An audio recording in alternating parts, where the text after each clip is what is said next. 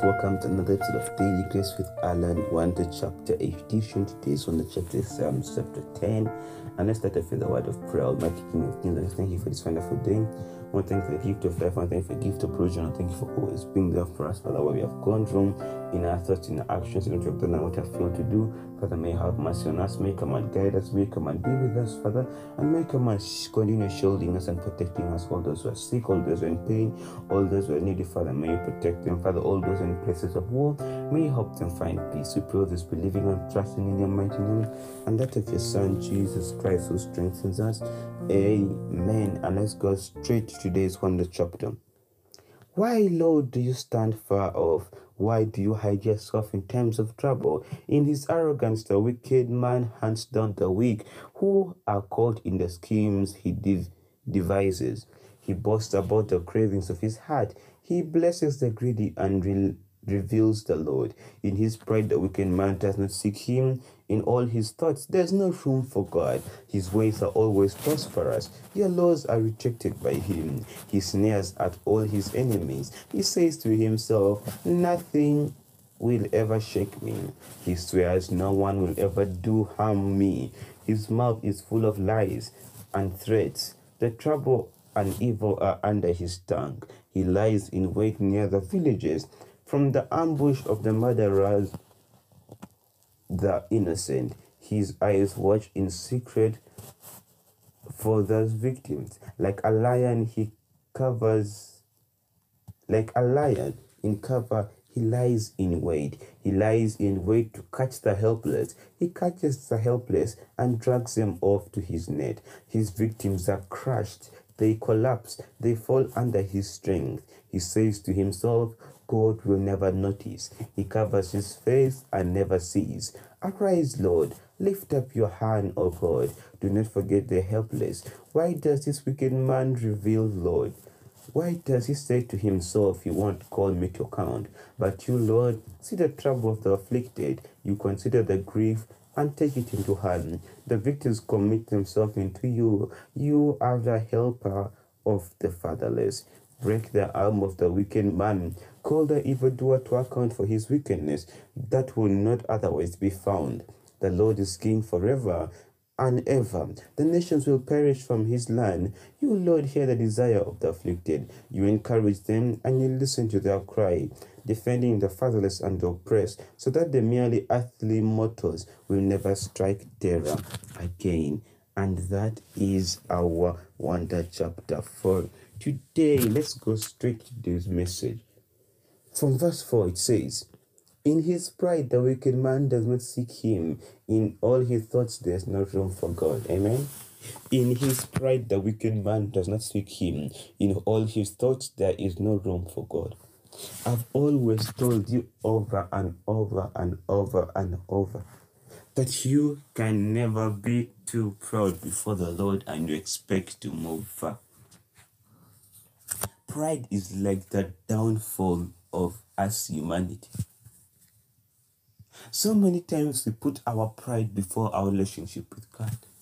We elevate ourselves above our relationship with God.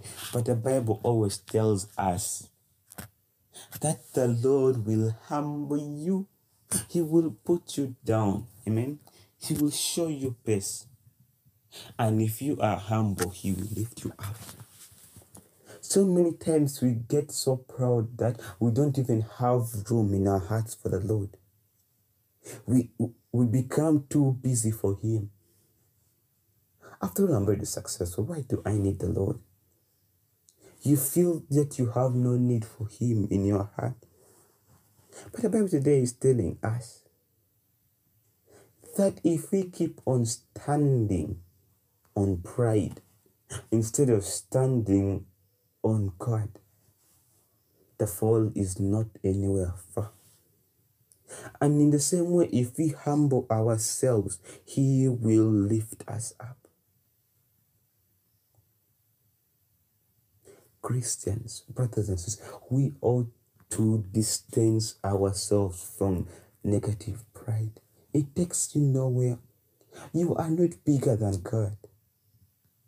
Your successes are not even a drop in the ocean. to what God has. Don't let don't let success fool you in life. Don't let a small success shake your faith. Now that my businesses are booming, I no longer need to pray. I, I don't have time to pray. I have to be balancing books. I have to be on flights. I have meetings left and right. I don't have time for God. He will bring you down and you'll remember about Him. But why do you have to wait until when you are down? When you go to verse 14, it says, But you, God, see the trouble of the afflicted. You consider the grief and take it in hand. The victims commit themselves to you. You are the helper of the fatherless. Amen. The Lord is your helper. The Lord is my helper. Is there something that you need help in? Is there something that you have moved around all humanity and they have failed to help you? Why don't you take it to the Lord? Why don't you take it to the person who made it? Why don't you take it to the person who sees the future? Amen. Why don't you see the person who has designed your path, who has designed your future? If you ever feel helpless, and so many times that everyone wants us to, to feel as though we are helpless, that as, as, as though we have no one next to us. But the Bible is telling us, my brother, my sister, you are not. You have God 24 7, 365 days on speed dial. Why don't you call him? Why don't you holler at him? We go to verse 17, it says, You, Lord, hear the desire of the afflicted. You encourage them and listen to their cry. The Lord will encourage you. Are you in your dark times? Are you in pain? Let those tears out to the Lord. He will wipe them away. He will listen to you word by word without interrupting you. And verse 18 continues lastly, defending the fatherless and the oppressed, so that merely earthly mortals will never strike terror again. The Lord will defend you. The Lord will always fight for your cause. Why? Because you are of value to Him. That's why He made you in His own image, and that's why he breathed his own life you. are part of him.